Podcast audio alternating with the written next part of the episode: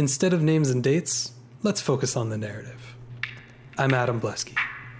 Each month, I sit down with a friend to have a real conversation about a part of history that's new to them. The goal is to make connections, to foster curiosity, and to appreciate how incredible the story of humanity truly is. I'm not an expert. This isn't a lecture. This is HI 101.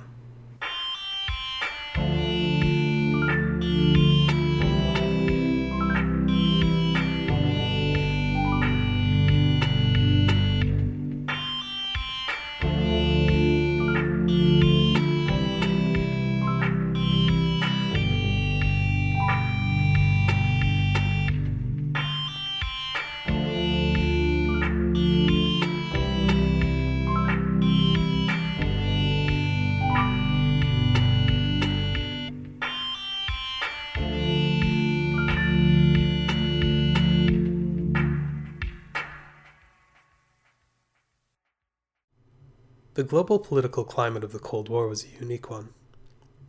With the threat of the bomb, the United States and the Soviet Union were restricted to proxy wars, which neither openly admitted to, and symbolic acts, which both admitted to far too loudly and often.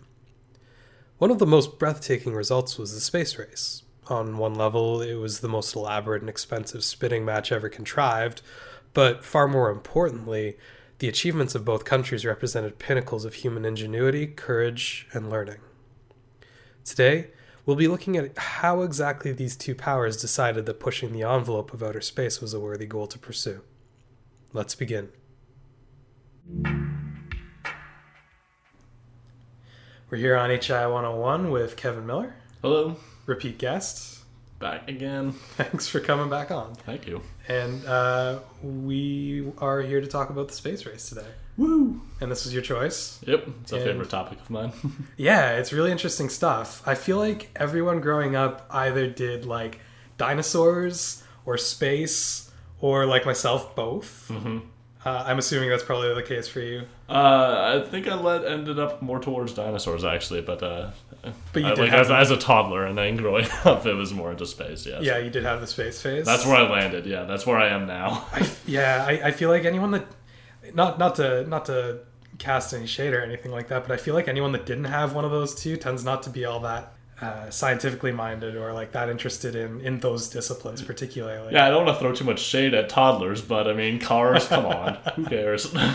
what is that? It's a carpet with a map on it. Why are you so excited? yeah, exactly. No, I, I went through a huge space phase. I was really into space. And the interesting thing when you read books for kids about space is that it's all very like noble and like high minded and very much about the betterment of society and all of this sort of kind of flowery justifications for all these things that we did.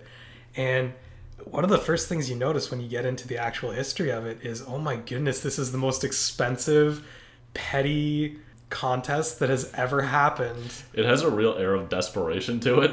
It's it's kind of it's Like- almost sad at certain points when you look at what people what lengths people went to to prove themselves against uh, each other. So, I mean, the the context of all of this is obviously the Cold War hmm and uh, this ideological difference between uh, the United States and the Soviet Union. So we'll be looking a little bit more at the context, I think, than specifics. Although I do want to talk a lot about specifics because that stuff is cool. Yay!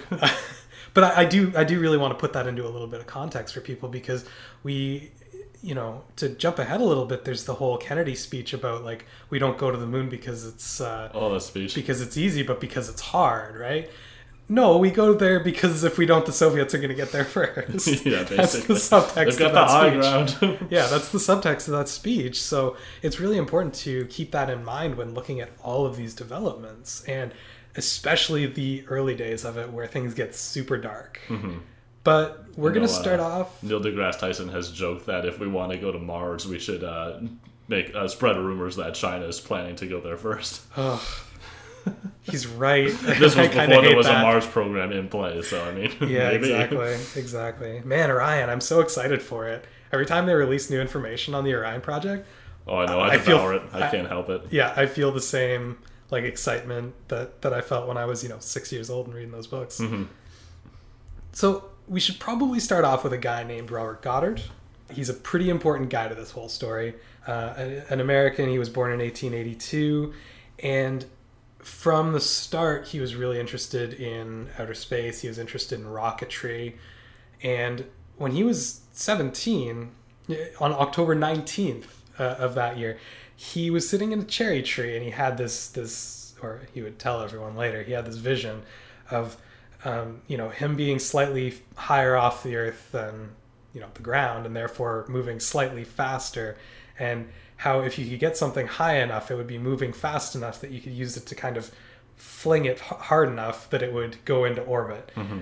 i find that stories like this tend to be fairly apocryphal including when they come from the exact person that's telling the story Yeah, fair enough. you know you get the whole um, when I was Hey. a kid, there's there's there's a throwback. Uh, Tesla uh, having the vision of the um, the dynamo appear before him when he's walking through Oh, the park right, in this yeah. blinding light. I mean, maybe, or maybe he just like thought it up and sketched it on that's easy to say in retrospect. You know, it's, it's it makes for a better story. But I mean, Goddard would go on to c- celebrate October nineteenth very quietly and privately as as Cherry Tree Day because he was sitting in a cherry tree when he had this vision. well, that's nice. Yeah, I, well, he was also a very private person. I kind of feel like maybe he needed that excuse to withdraw a little bit, but I digress. At the age of uh, 25, so 1907, and this is just when scientists are figuring out how to make functional gyroscopes, like at all, he proposed a very advanced system for gyroscopic stabilization in 1907 which is pretty crazy. He was talking about using it for autopilot on airplanes, which Oh, were wow. four years old at this point. Yeah. He, but this is the thing. He had a very advanced mind for this stuff, right? In 1909, so at the age of 27, um, first proposals for liquid liquid fueled rockets. Now, solid fueled rockets have been around for hundreds of years. That's called a firework, Yep. right? Like it's just there's no Put an explosive in a tube. pretty much it could come out one end and not both. Exactly. And by 1913, so at the age of 31, he had already, already developed the calculus that you need to chart like orbital navigations, mm-hmm. which is incredible because it's 1913. We've Yeah. had airplanes for 10 years. And ballistics aren't really something that are practical yet. No, he's he's essentially he's essentially inventing it now, mm-hmm. and this is at a time where people are still using you know primitive sightings for uh, artillery pieces in World War One, which hasn't started yet because it's only 1913. oh man. it's crazy. So I mean, the first flights are happening around this time, as I said. Uh, quick note: Wright brothers probably not the first ones to have powered heavier than air flight. I know. Uh, they were just really good at, at publicizing it. On the future episode. Well, it, it's not. There, there's not a lot to tell. There's there's uh, in 1901 a guy named Gustav uh, Whitehead uh, Whitehead sorry uh, from I believe it was Austria had a uh, had a heavier than air flight. It was it was like steam powered. He didn't even really do a lot to back up his claim, Oh, and we're I not see. too sure. So like that one's that's the thing. Anyone earlier than the Wright brothers were contested. The Wright brothers got the news crews out there to like Mm-hmm. yeah, exactly. document the whole thing. There's there was a guy named Lyman Gilmore in uh, in San Francisco that yeah, as I said in 1902 had a had a flight. Although later he would say that he didn't have a flight until 1904. So and this was a dude who decided at like age 18 or something like that never to cut the hair of his head or his beard. He was a he was a really weird guy. Just just strange. There's there's this picture out there. yeah. It's not great. cool picture. And then there's a, uh, a dude named Richard Pearse from New Zealand who in 1903 had a flight that a lot of people say uh, that that's the one that a lot of people will point to rather than the Wright brothers as being the first flight. But just thought I'd mention there are contestants out there. It's not just Wright brothers all day every day. Fair enough. While we're on the subject of flight, because really that's what we're talking about. I mean, the difference between let's say it was the Wright brothers in 1903 and man landing on the moon is 66 years. You could be born before there were airplanes and see a guy walk on the moon. Oh yeah, and you hear stories about some things, uh, things like that, where people live to be like 105 years old, and they were, you know, when they were a child, they were in covered wagons. Yeah. you know, settling the Western United States, and they lived to see the internet. Yeah, there was there's a uh, there's a video out there on YouTube of a guy who was in Ford Theater when Lincoln was shot, and he was on like a I think it's a game show or something on TV, And Okay. It was like like you know on Jeopardy when they like go around and ask each person like an interesting fact about themselves. It was essentially was that. say, yeah, he was in the Ford Theater, and then he was also in the Ford Theater during Daniel Day Lewis's Lincoln. Lived to be 170 or so. No, but I mean the fact that he was on TV, like you, it, it Yeah. feels so long ago, and, mm-hmm. and yeah, there's there's a bit of overlap there. So, anyways, he starts get uh, Goddard starts getting rocket patents at in 1914. So he's filing patents for things like multi-staged rockets or liquid-fueled rockets that he hasn't built yet, but he starts kind of testing them uh, around this same time. He gets some. He gets a, a fellowship at a, a university, so he gets some grants to work on this stuff. He tried testing one outside. Everyone got scared. Then he had to start testing everything inside, where everyone wasn't afraid that they would be blown up, which is kind of reasonable. But you know, and his main focus early on was was efficiency of thrust because there's this thing called tyranny of gravity, mm-hmm. which is basically this this issue where if you want to have enough fuel to lift a thing off of the ground to escape gravity, you also have to lift the fuel itself. Yeah, this is the rocket equation, right? Or are we not quite there yet? Yeah, no, no, no, it is. Okay. And so you have to lift that fuel as well until it's been burnt. But the more fuel you lift, the more, or the more fuel Yeah. you burn to lift it, the more fuel you need, and the bigger rocket you Yeah, need. Yeah, so your rocket's heavier, so you need more fuel, et cetera, et cetera. Exactly. It's a vicious cycle. it's a vicious cycle. And so he was trying to see if it was even like theoretically possible to break Earth's gravity because a lot of people were saying, no, it's not. Uh, he started applying things like um, something called uh, de Laval nozzle from uh, it's it's adapted from steam engines because Okay. steam also works under pressure, right? Gotcha. And so you're trying to make the pressure from the steam as efficient as possible to drive whatever you're trying to drive Makes sense, yeah. and he managed to get things up to you know sixty percent and above efficiency, and basically said, you know what, I think this could work, which is pretty impressive because again, it's the nineteen we're talking nineteen seventeen. Flight is a new concept. In nineteen sixteen, he developed ion thrusters. Excuse me? Yep, he wasn't even the first dude to do it. oh, good. The first ones were in 1911, but yeah, he developed ion thrusters. This dude was so ahead of his time. Now, an ion th- thruster just kind of converts electrical energy into a very uh, low thrust engine, but it's essential for things like deep space probes and things like that. You're not going to get off the ground with one Right, but in the vacuum of space, you can do what minor movements you need to. exactly, and it's big for, say, satellite uh, stabilization to keep it in orbit for long periods of time. Uh, it's in use all the time right now. So, again, before World War One, this is what this dude was doing. He got some military work once the war broke out. Um, for one thing, he, effect- he effectively invented the bazooka. Yeah, fair enough. He, he invented precursors, and it, he, Goddard was sick a lot, uh, tuberculosis, things like that, and and so the bazooka was finished up by a couple of other dudes working off of his notes, but he, he all the fundamentals were there. It was it was ready to go.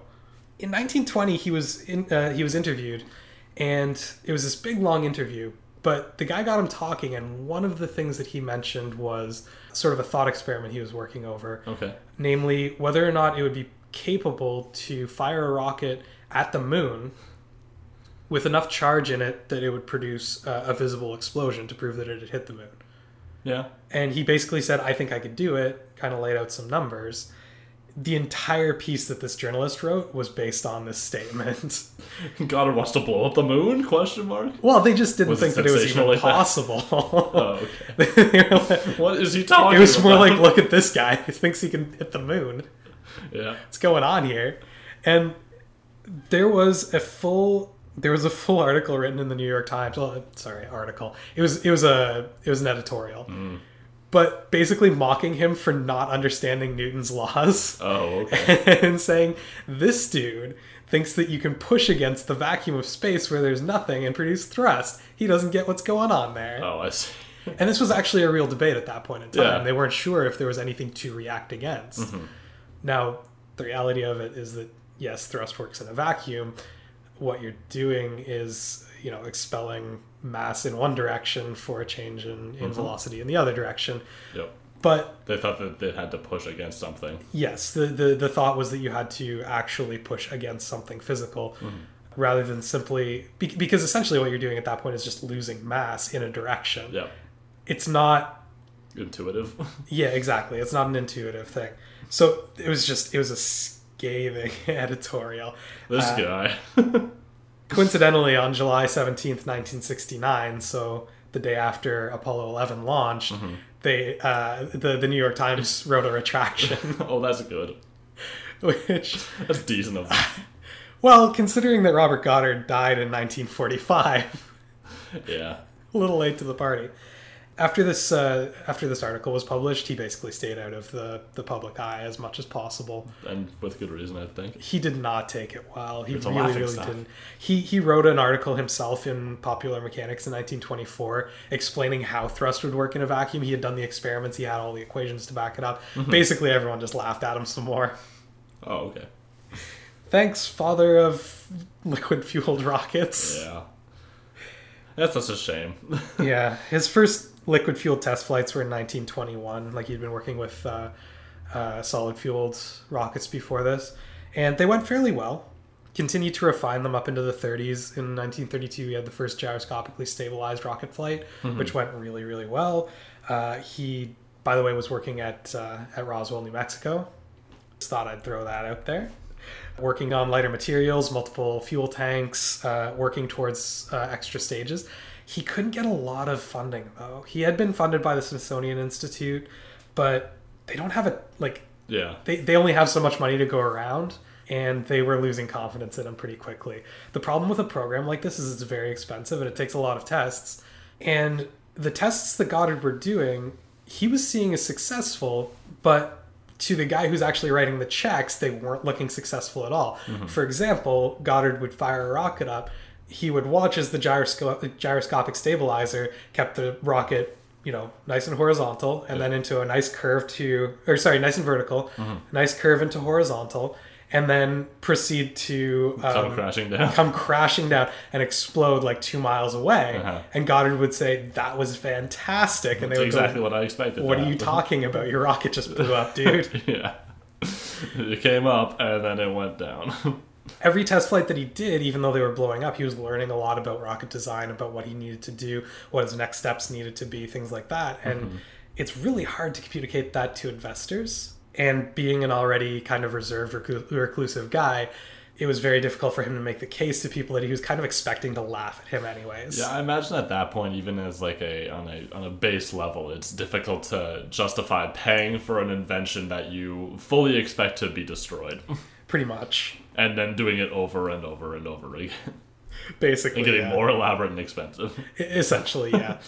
so he never really got the funding that he needed. I mean, the the na- or the uh, yeah the U.S. Navy started looking into funding him as war was getting a little bit closer, but really he started getting sick throughout the war. Things like uh, rocket fueled or rocket powered planes became kind of more interested interesting to them. Fair Uh, enough, yeah, good reason. things like the bazooka was more interesting to them because Sure. tank busting seems a lot What more if we just important fired this thing at a guy? pretty much. That was a lot more interesting. Mm-hmm. and he never really got the funding that he needed until, you know, eventually he passed away in 1945. The next guy I want to talk about is someone named Wernher von Braun.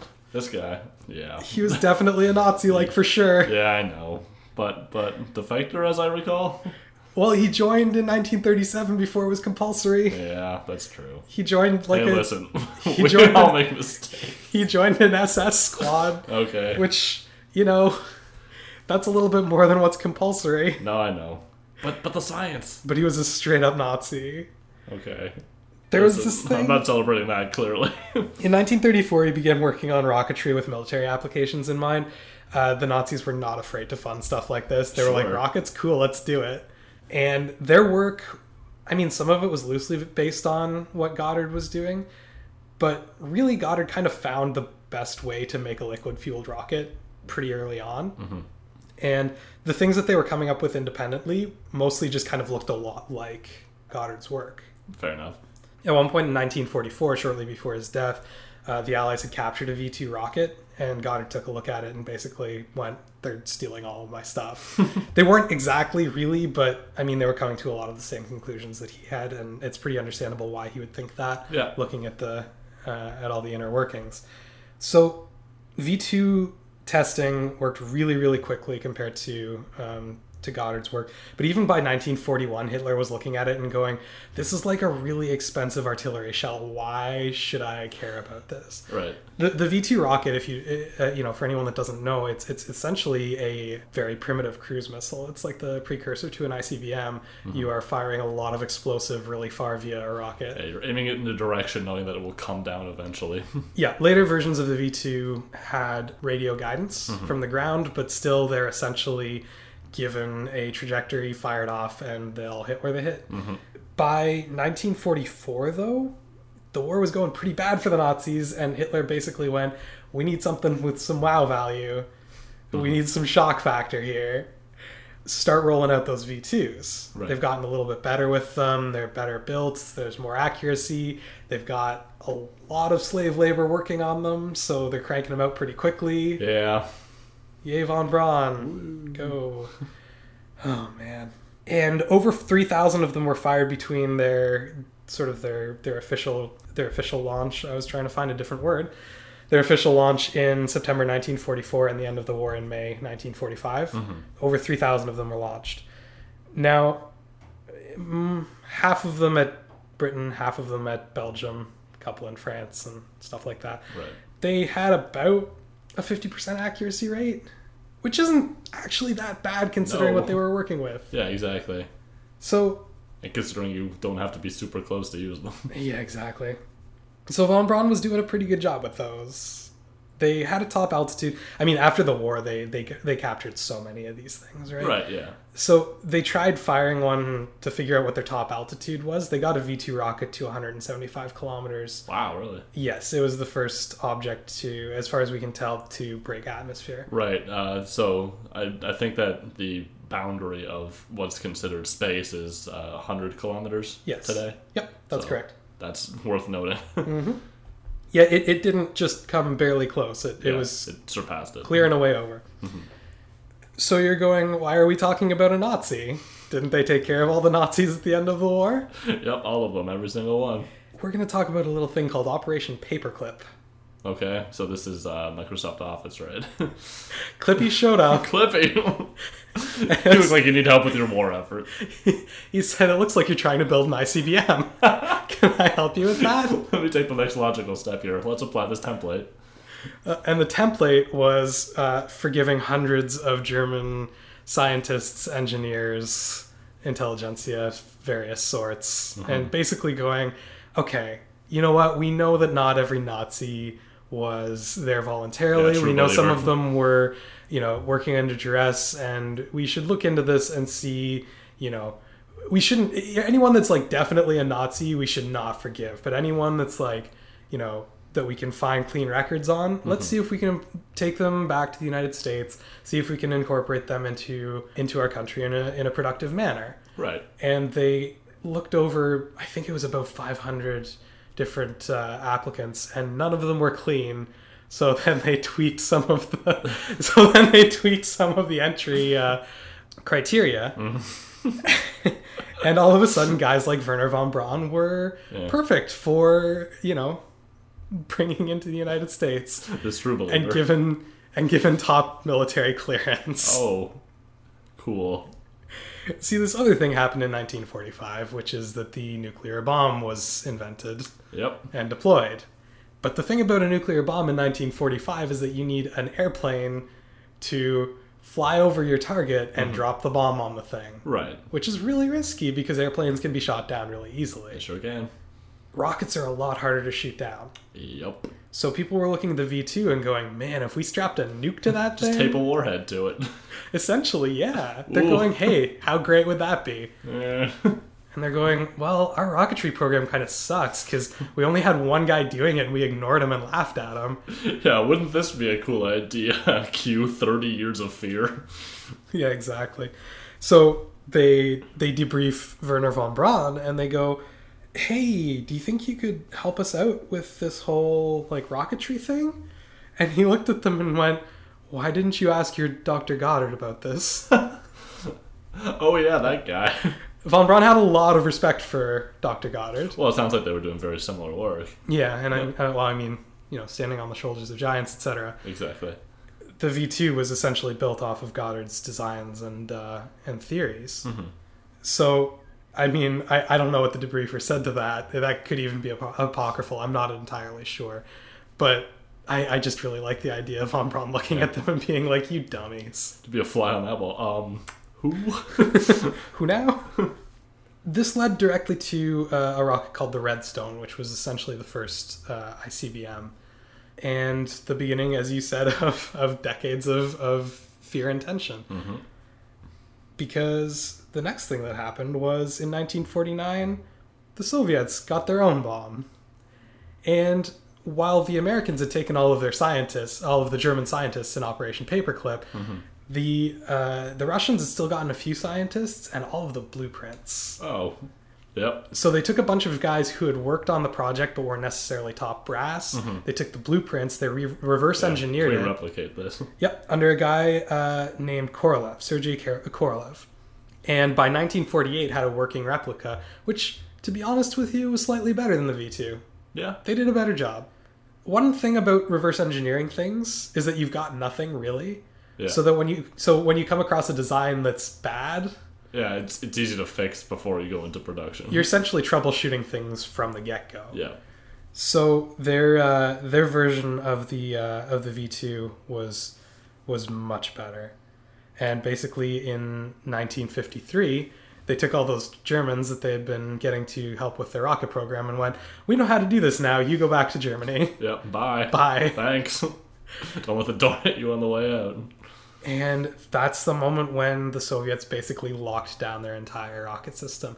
They never actually referred to Korolev by name in any sort of official dispatch. They just uh, referred to him as the chief designer for security purposes. Huh.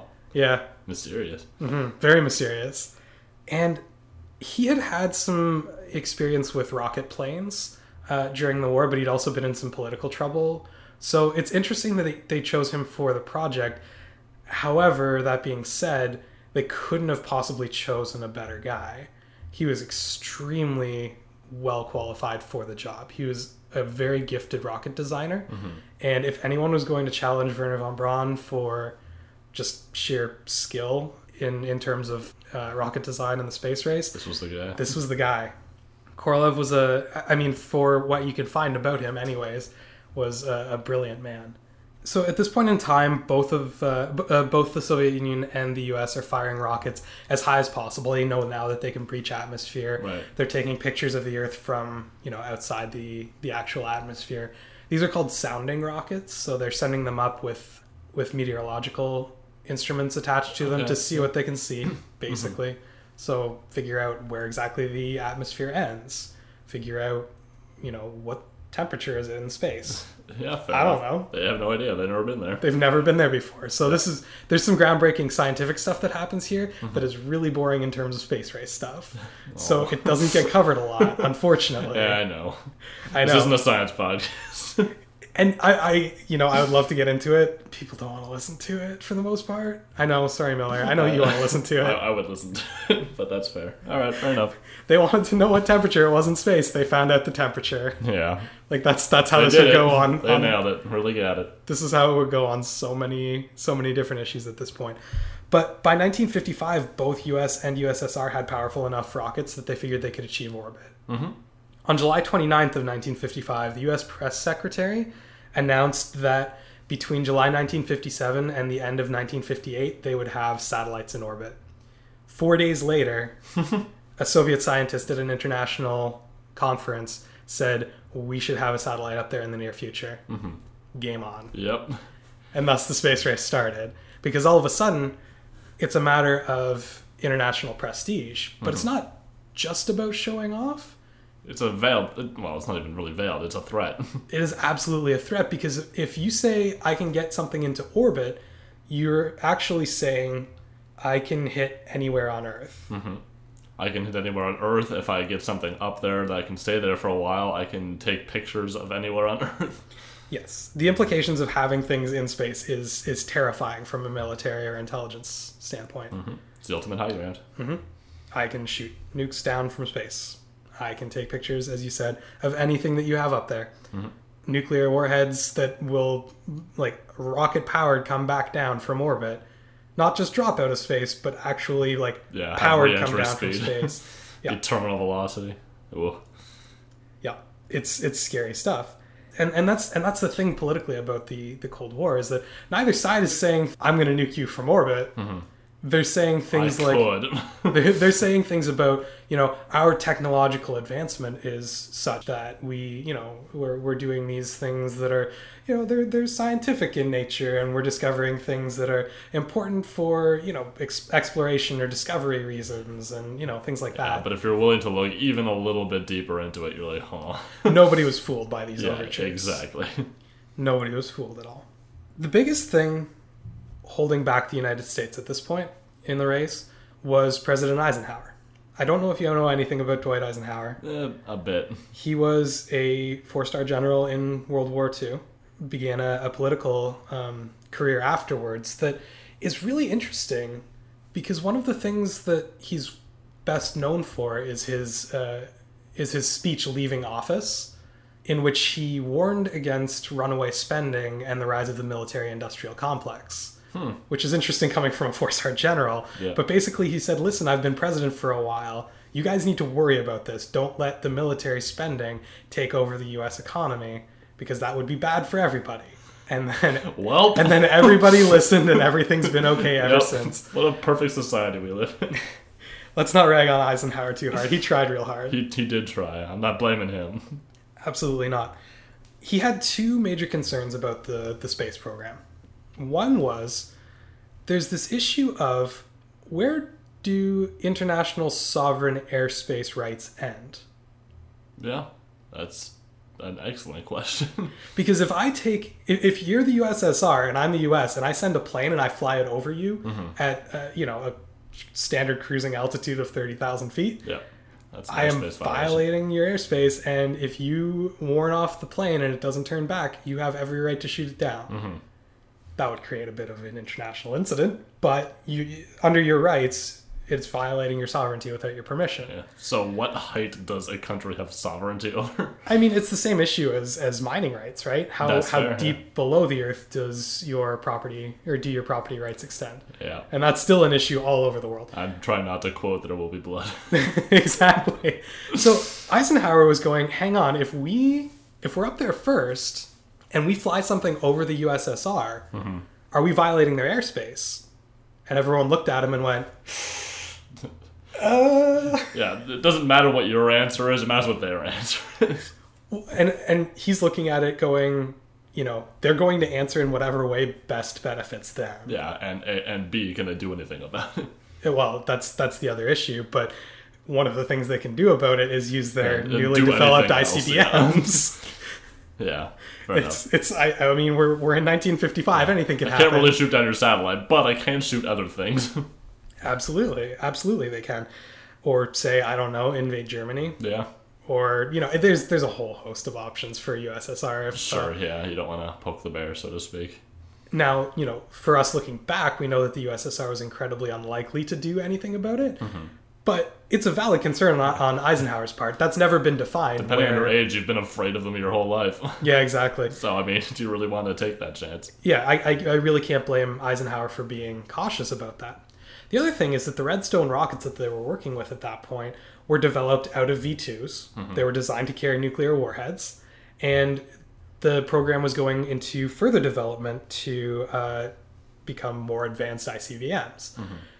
I, Eisenhower was looking at this going, we can't really make the claim that it's not a military action if we're using military hardware. Yep. So he started developing. Well, he started developing.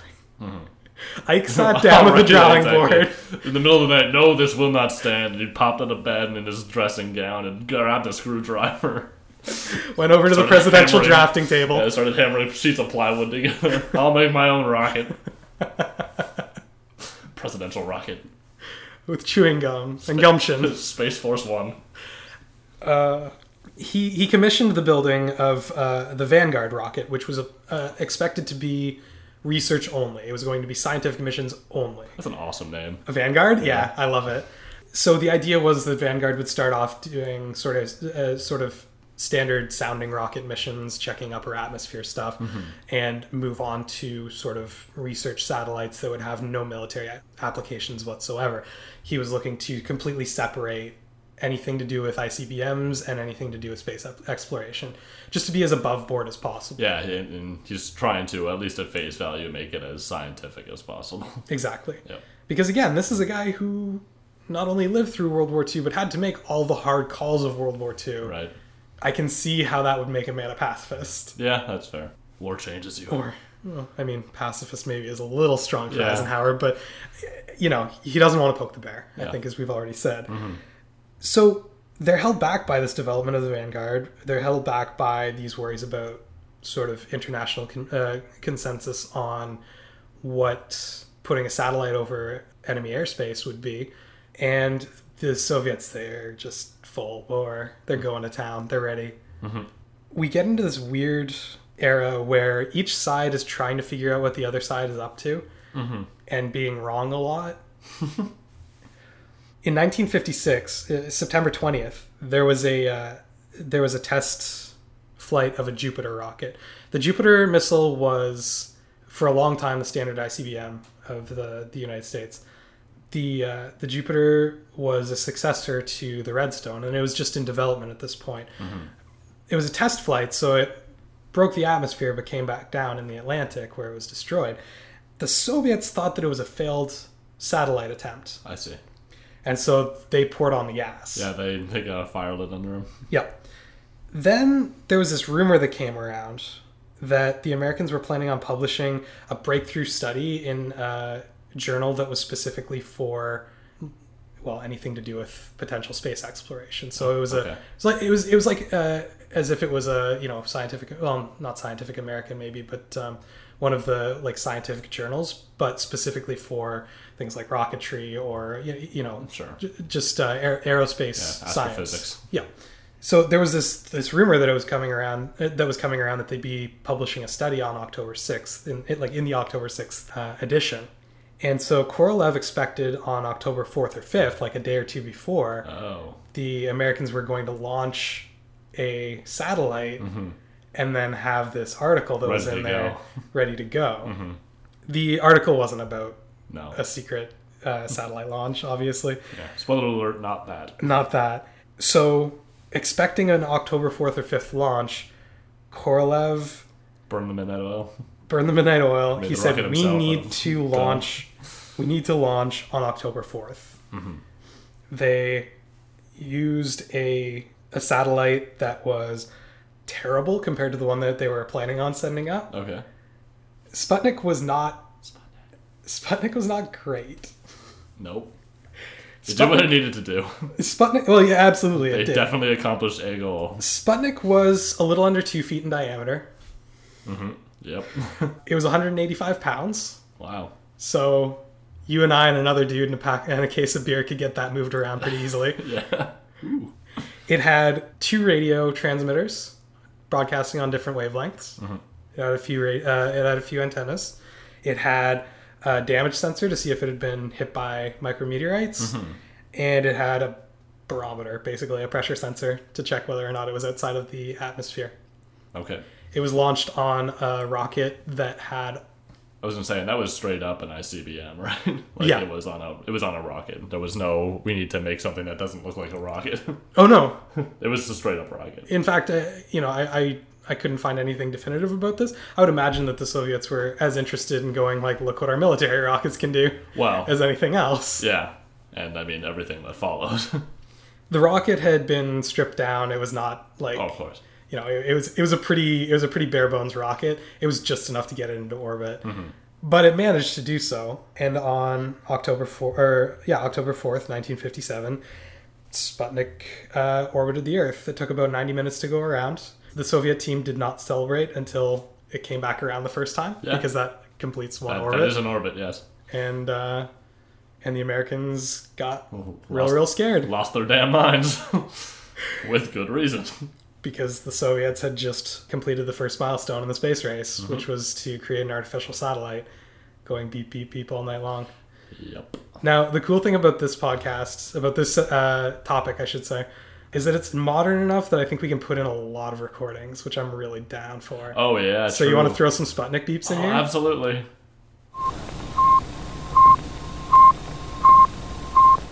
So that's that's what everyone was hearing over their shortwave like AM receivers because this was like 1957 and people did that stuff. At best, you know what that is. At worst, you don't, and you're terrified. Oh my goodness, can you imagine? I mean, obviously it was all over the press, but Yeah. it's just this weird beeping signal coming from the ether and mm-hmm. who even knows what's going on. The beeping was mostly there. I, I mean, there was some coded there was some coded information coming back, scientific uh, information, telemetry, stuff like that. But a lot of the reason that they had it broadcasting on such a wide span was to go like, "Hey guys, what's up?" You hear this? Little respect, please. And with that, the uh, the Soviets they kind of they kind of took the first they drew first blood. Let's put it that way. Yep. All right. Well, let's take a quick break and we'll come back to the rest after that. Done.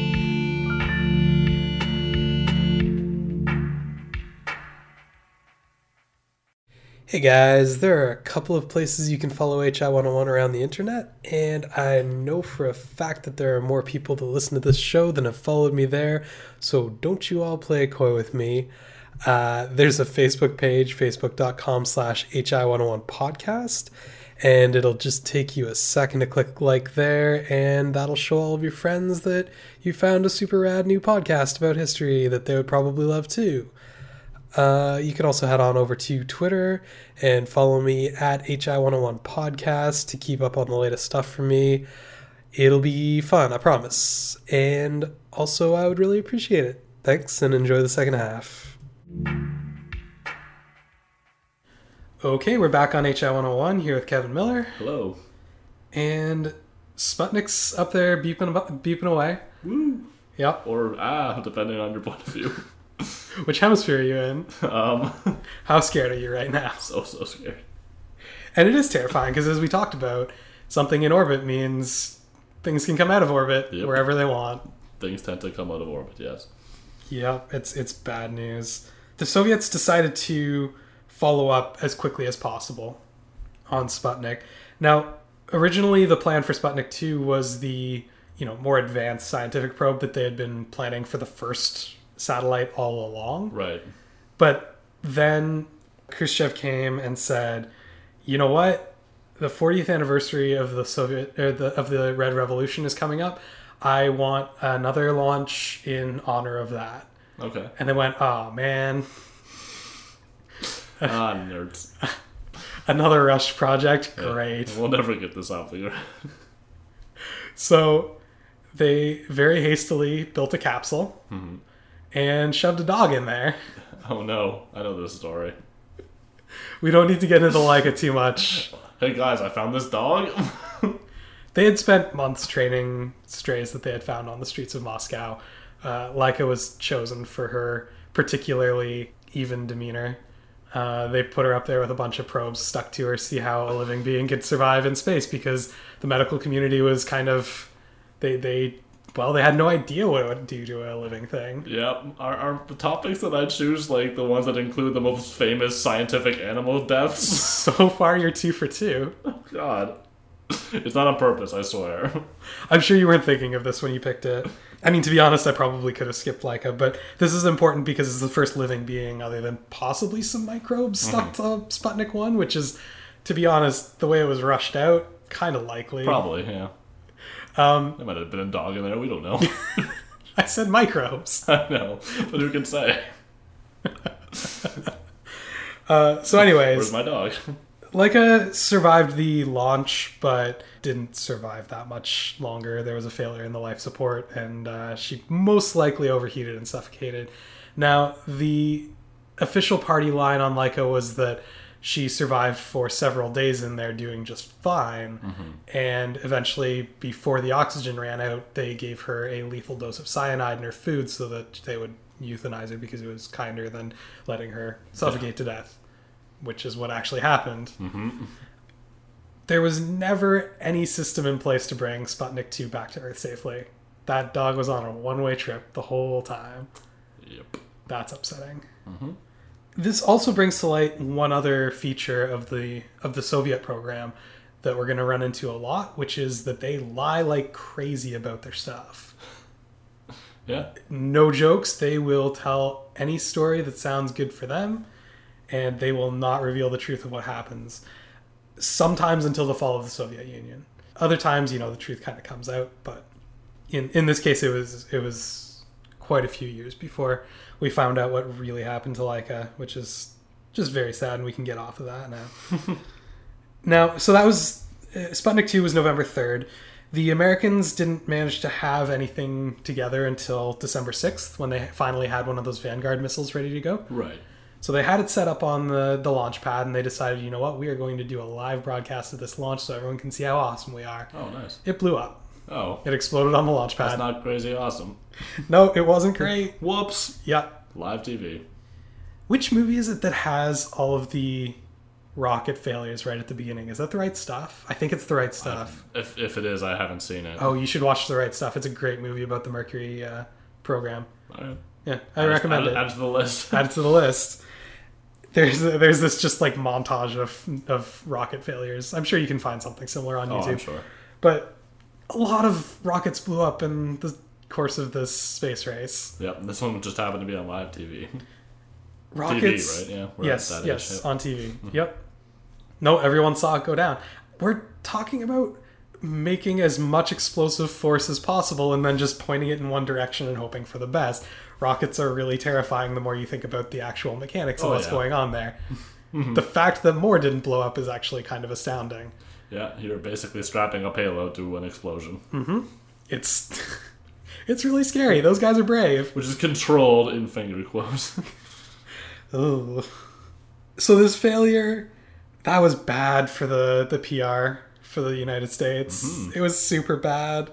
There were names like uh, Dudnik, Flopnik, Stay Putnik, and my personal favorite, uh, Kaputnik, Mm-hmm. which is pretty good. That's pretty good. At an address to the UN, the um, the uh, Soviet delegation offered uh, aid to the United States under a Soviet program for technical assistance to backwards nations. Oh. oh. Sick burn. I mean, Which the is not what the UN is for. more, Although I'm sure it happens more often than you'd think. Yeah, I'm sure it happens a lot. Ugh. Politics. So, I mean, the Russians were ahead for a long time. This is probably the sassiest they got about it, which I'm super into. Yeah, that's pretty funny. Finally, January 31st, 1958. So, we're talking like two to three months after the after Sputnik itself. Mm-hmm. There was finally a, a successful launch of a satellite on a Redstone rocket. By the way, not uh, not a Vanguard. Vanguard didn't really get anywhere. It just doesn't work, and you'll see that every once in a while. Sometimes rocket programs just don't work out. Sometimes they're not good enough uh, technically. They can be the best design programs, and they're just not good enough Right. at this point they were kind of over the whole let's not use military rockets because the soviets had just used two Yep. if anyone raises a stink about it at least they could point They at them and say they started it They started it. which is also a thing that the un is totally for Which is an excuse you can use for anything. especially in the un that's what i'm saying they are crazy immature over there especially in the 50s Oh boy. yep hooray for the un they launched explorer 1 remember how small sputnik was Two feet. Yep. Explorer 1 was the shape of a tiny missile. So it's like really long and skinny. Mm-hmm. It's. It, it was maybe five feet long Okay.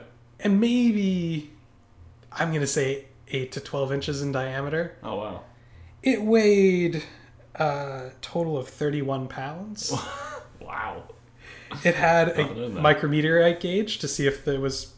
You know, the hull was pierced for any reason. Mm-hmm. And it had a radiation detector. That's it. Yep.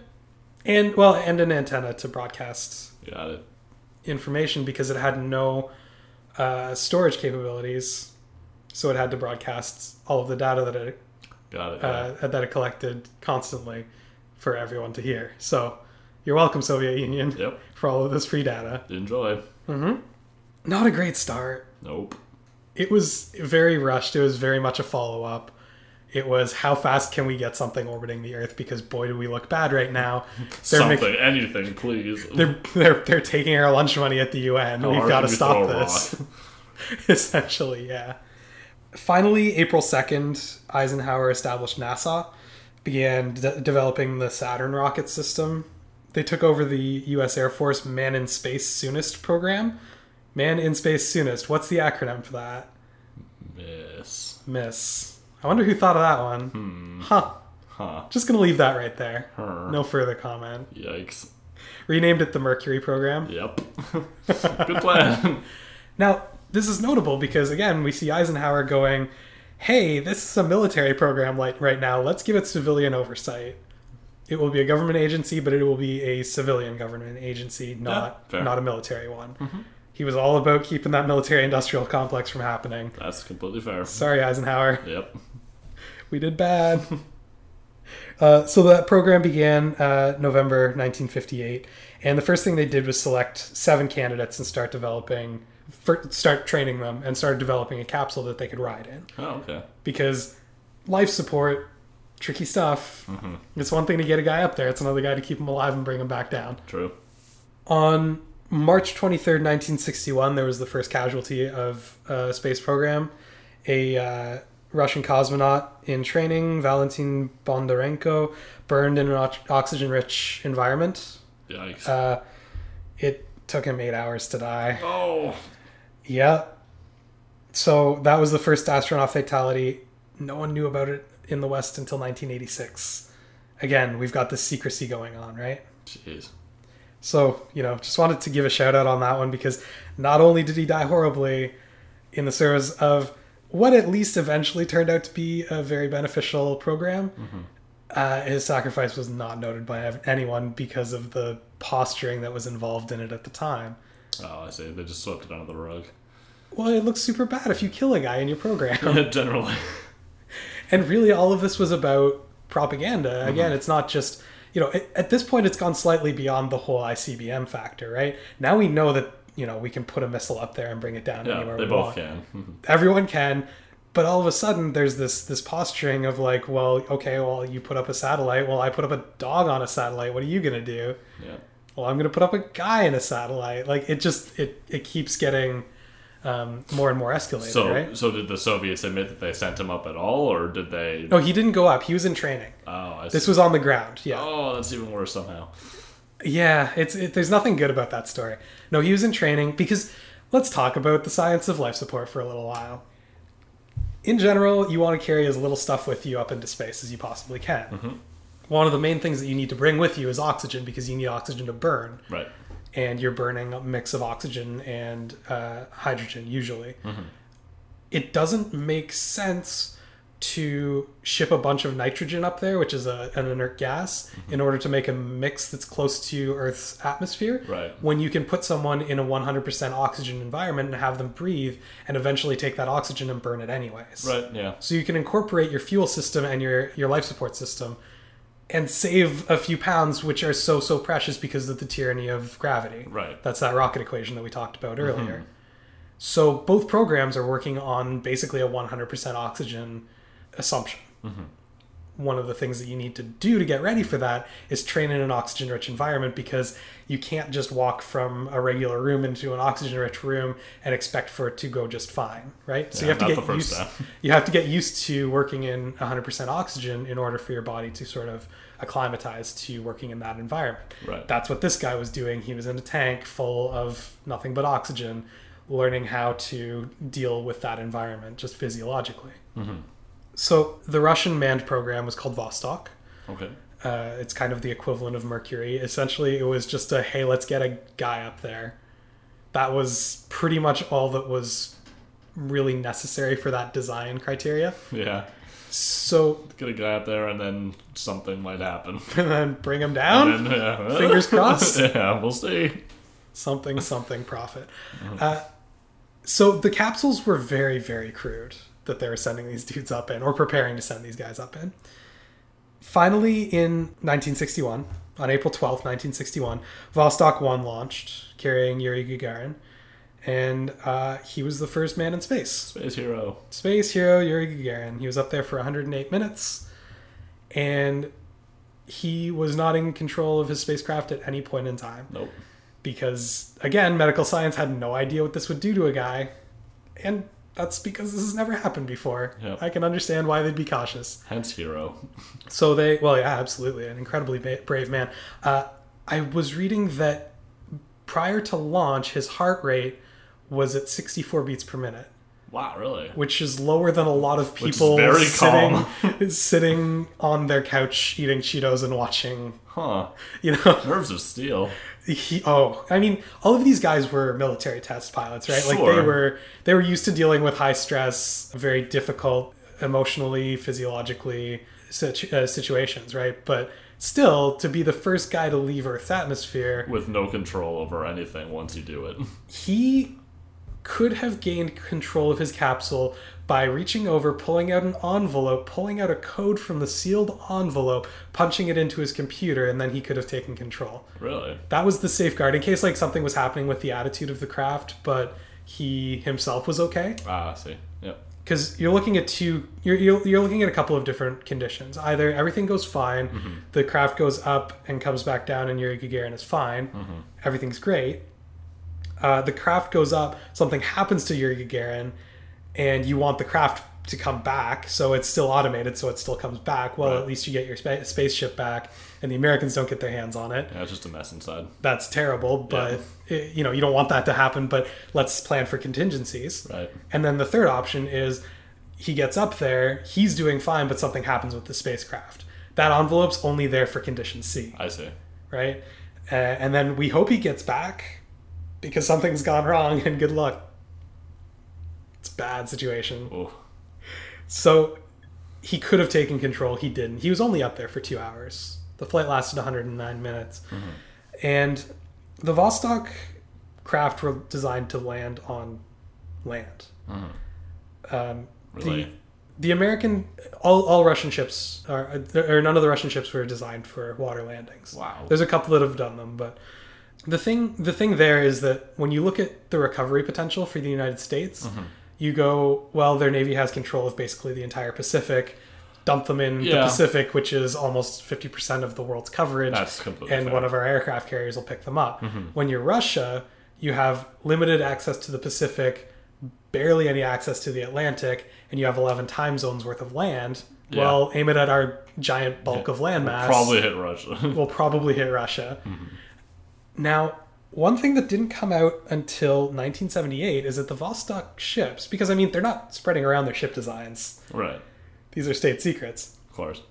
About seven kilometers above the ground, Yuri Gagarin ejected from the capsule and parachuted down the rest of the way without his ship, which crash landed into the ground. Wow. That was standard Wow, operating didn't that. procedure. That. was standard operating procedure for the Vostok capsules. Any Vostok mission, that's what they did. Wow. What speed would that would have been at? Uh, crazy. I couldn't tell you. It'd be incredibly high speeds, though. Jeez. Yep. Nerves of steel. Nerves of steel. Here's the th- reason that they didn't tell anybody, besides the whole state secret thing. Mm-hmm. According to the body that keeps records of flights, so say things like, you know, the first transatlantic flight Yeah. or, you know, stuff like that, um, the pilot has to land with the craft in order for the record to stand. Yeah. So if you tell people that the guy had to eject and land separately from his capsule, Mm-hmm. technically that flight didn't count as the first manned flight around the world. Fair enough. Now, if anyone wanted to, you know, if anyone came to me at this point in time, in 2015, and said, "Yeah, that didn't really count," I would be like, no, "What are you talking about?" It counted. it, it counted. Let's face it. but the issue here is that we're again we're back to this this kind of prestige contest between the two nations. Yeah, where it's meaningless unless they get the record. Yep, we're we're past ICBMs. We're into, and I, I think I was driving at this earlier. We're into um, which country is greater, and this this greatness is set by these arbitrary targets Yeah, that they've milestones. these milestones that they've set, and the current milestone was who gets the record for first manned orbit. Well, the Russians just did it, Mm-hmm. and you know the body who keeps track of those records said, "Yep, that this one goes to Russia." Uh, communism managed to produce the first man to circle the globe and it, it was worth it. Again, the the Capitalism survives to this day. the uh, you know if you ask anyone who the first man to circle the Earth was in space, it's Yuri Gagarin. No one's going to fight you on that. Nope. So again, another big blow to the U.S. Uh, space program. In May of the same year, May 5th, so less than a month later, Alan Shepard became the first American in space on Freedom 7, uh, again fired up there in a Redstone rocket. So they haven't managed to develop the um, the the system that they they would use for the rest of the program, the uh, the Atlas. They're still basically strapping them to what they would normally use to deliver a high nuclear payload. Yep. So that's probably not scary at all. He's a rocket man. Now, keep in mind, Shepard did not actually orbit Earth. He broke atmosphere and came back down. In Freedom 7, the U.S. names for spacecraft. Uh, well, we'll get to we'll get to a couple more as we as, as we go. Now he didn't orbit, but he did have manual control of his craft. So he was the first person to control a craft in in outer space. And this is where we get into this weird PR battle between the two of them, where the Soviet Union's going, "Well, we had the first guy in space," and the, We the the U.S. first says, pilot. "Yeah, we had the first guy to pilot a craft in space," and they're both correct. Yeah. Technically, the best kind of correct I've heard. And then uh, Gus Grissom, his, his real name is Virgil, which is why he goes by Gr- Gus. Gus Grissom did the same uh, flight in July in Liberty Bell 7. Okay. I'm sensing a theme here. They're all called 7 in honor of, because these are just call signs, they're not like mission designations. Right. They're all called uh, 7 for their call signs in recognition of the seven astronauts in the Mercury program. Ah, okay. Yep. Now, each of these missions, the way they would do this is they would send up an unmanned capsule to make sure that it worked properly. Then they would send a chimp in the capsule to make sure that you could get a living being up and down safely. Right. And then they would send a guy just to make sure that everything was working okay. The USSR also extensively tested with animals to uh, to test out life support before they sent up uh, human beings. So that was in July. Uh, was the was the repeat mission to show that it was repeatable, and then August sixth, Vostok two went up to repeat the uh, the orbit of the Earth. So it was the second orbit of the Earth, and he used manual control again this time. so again, it's this back and forth, right? Escalation. Yep. at, at this point in the in the programs you kind of go okay so we've got guys in space now what there were two things that were kind of being talked about by the scientists involved as next steps mm-hmm. one was the establishment of a long-term space station in orbit around the earth the other was a trip to the moon Right. now, we didn't just forget about von Braun. He's in charge of basically the entire design arm of NASA at this point in time. And basically, he said, you know what? The Soviets are better at getting things into orbit right now. Mm-hmm. I think if we try for the moon, we have a better shot of catching up and beating them at some point. That's fair. Also, he really liked really big rockets. Sure. And And you need a big rocket to get to the moon. you need a big rocket to get to the moon. Here's the thing: Korolev had designed really good rockets. I mean, the the rocket design that he built from scratch mm-hmm. was fantastic. The Redstones, on the other hand, were basically von Braun building on his own previous work, Right. and any he was a little bit blind to the weaknesses inherent in that Ah, system. Okay. Yeah. So, the Korolev rockets, if you look at pictures of, of the, the rockets throughout the, the Soviet uh, program, they don't change that much. They get kind of bigger, but that's about it. I see. The, the fundamental design of them stays almost identical. It's basically a single rocket with four boosters stacked around as part of the first stage Right. Yeah. four, four solid state boosters. Those at some point fairly early in the in the launch break off in a formation that's called the Korolev cross. Like you can see it Mm-hmm. Oh, from yeah. the launch site. Like they bri- they break off, each one pointing in one direction. smoke trail. Yeah. So those those rockets are, are really solid. They don't do a ton of work on changing those those those orbital boosters. Mm-hmm. They just work. They do what they need them to do. They leave them alone yep. you don't mess with what is already working. And von Braun is looking at this going, you know, we're working on the Saturn series rockets. They're not anywhere close to being ready yet. Right. We can't we can't deploy those yet. But if we say let's go to the moon, the current Russian boosters can't get to the moon. Right. They would have to build something from scratch. Whereas if we say let's make this first uh, or the next step of space station, I see. they could get stuff to the orbit fairly They're, they're most of the way there already. At least they've got the first steps down. Essentially, yeah. Mm-hmm. This is where Kennedy kind of steps in. Now, Kennedy was initially against the space program altogether. Okay. He thought it was a waste of money. He thought it was a complete waste of money. He had a lot of bad things to Hmm. say about the program in general. And Did he have uh, something that he would rather spend the money on? Like, was he a big military guy or? Well, I mean, he he was he was more about. See, he he had kind of been elected in on a basis of Eisenhower spent too much money on stuff. Oh, I see. Let's let's so tighten our belts a little bit.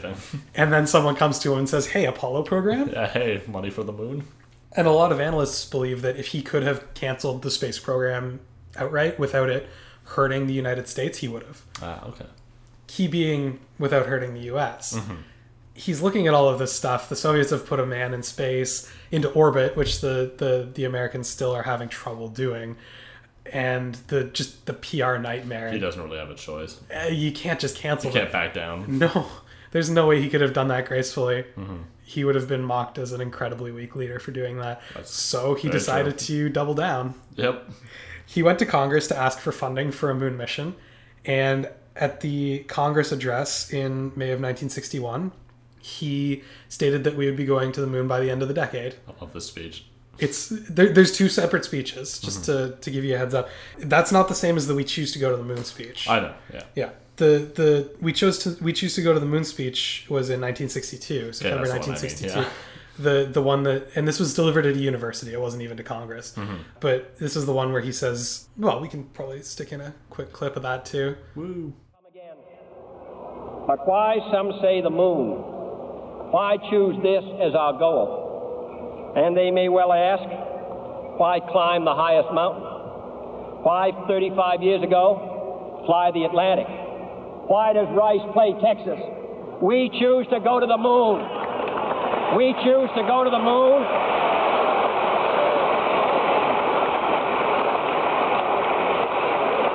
We choose to go to the moon in this decade and do the other things, not because they are easy, but because they are hard.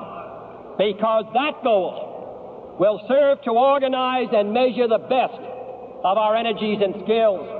Because that challenge is one that we're willing to accept, one we are unwilling to postpone, and one we intend to win, and the others too.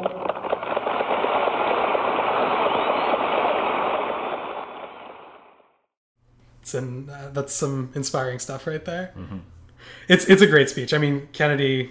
Say what you will about him. Well, actually, not many people say terrible things about Kennedy, Yeah, but he's very charismatic. he had oh he could give great speeches man his speechwriters were just dynamite now khrushchev decided not to respond there was like complete silence from the soviet program which was kind of par for the course at this point in time they didn't issue a lot of statements but i mean we know with hindsight that they started working on going to the moon as well mm-hmm.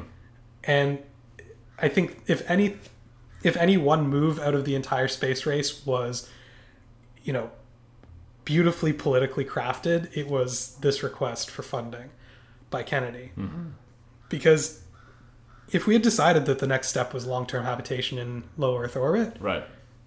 the Soviets would have won it hands down. No problem. This mm-hmm. was the only thing that gave the Americans a fighting chance. So it was it was just masterfully done. So they set the goal. Absolutely, they set the goal. Now, Vostok three and four launched two days or a day apart, August 11th and August 12th, 1962, and they managed to match orbits. They came within six and a half kilometers of each other, Nice. which is pretty good for a first uh, try at, at rendezvous in in orbit. That's super hard to do. Yep. Six and a half kilometers isn't that far. No, not when there's nothing between you. Nope. And they established the first radio communication between two spaceships. Nice. which I mean they were the it was the first time two spaceships were in space at the same time but you know hey let's let's deal out the firsts where they're Yeah, sure. Why not? yeah They- I, I they don't see any reason not the to first to have the opportunity, and they took advantage of it. absolutely uh, Vostok 5 and 6 were also a dual launch uh, in June of 1963 Vostok 6 carried the first civilian and the first woman uh, Valentina Tereshkova Two people or no no no civilian woman? she was a, she was a civilian woman so Yeah, it I guess that makes sense. it was a double first Yeah. Now, this again was like straight up PR. They didn't have another woman in space until 1980. Like it, it was it was some politician going, "Hey, woman, why not Sure. Put a lady in there. put a lady up there?" Americans haven't Get done that that dog one. out of there. Put a lady in there. Oh no.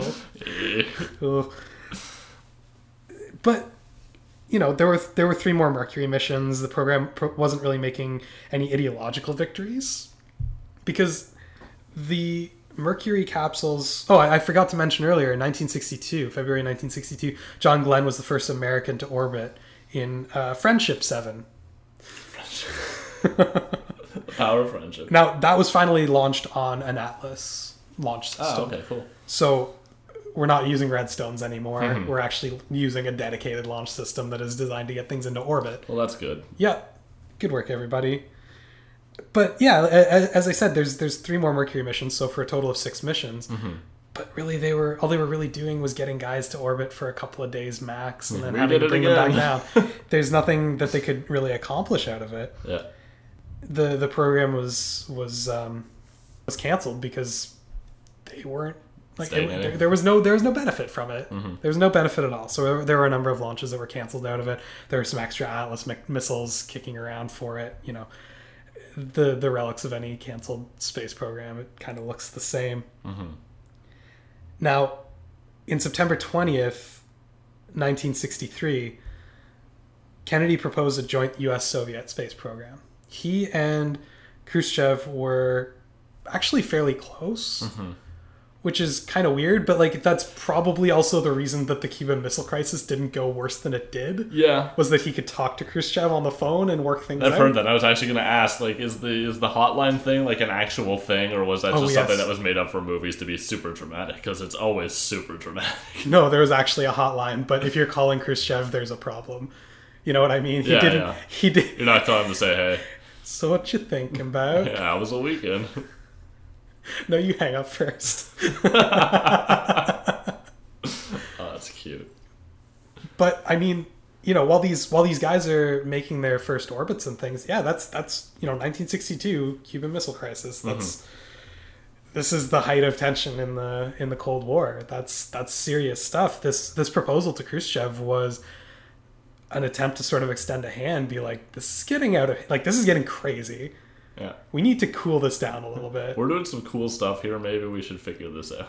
And the two of them are looking at it, going, "There's a lot that we can learn scientifically. We can save some costs if we don't develop two completely independent launch Doing the systems. same thing. You know, we have similar goals in these programs. Mm-hmm. We've both established that we can nuke anything on the planet if we want to. Maybe it's time to start looking at this less as a, Contest. a contest and more as a a chance at a global endeavor towards something a little bit greater. Mhm. And then Kennedy was assassinated in, in November, But then, oh two months later, yeah, November twenty second, nineteen sixty three. we hate to play historical what if, Yeah, that's the worst game. But here's the but thing. god dang, But here's the thing. Khrushchev didn't like Lyndon B. Johnson. He did not like the guy. He had a lot, like just personally, had a Mm-hmm. lot of problems with Johnson. grated on him. they Something. did not get along. Yeah. and again, this is a spot where, you know, You want them to be able to get along, please. yeah, that would be nice. That would be very, very nice. But like this, this I was going to say, this is another spot where, for once, um, actual individual players really do make a big difference Okay. because Kennedy was almost there, convincing Khrushchev to to uh, collaborate on this, and it's not going to happen under Johnson. It's just not going to happen. So now we have both countries. They're able to take a guy, one guy, put him in a capsule, fling him into space, bring him back down. He lives. Flame. Everyone cheers, hmm and that's about it, all they can do with this with this program as is. There's no room for growth. The Americans Something's are losing. The Americans are losing in that they can't even keep a guy up there as long as the as the Soviets can right now. Right. So stretch goals like trying to keep a guy up there for say three days.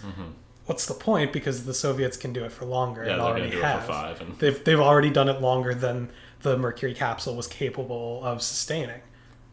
You can't keep going like that. Mm-hmm. So both Vostok and Mercury were canceled, and both countries started looking at what do we need to do to get to the moon. And that's a long road. So I think that's probably a good place to take a break. And we'll come back to the actual uh, lunar programs next time.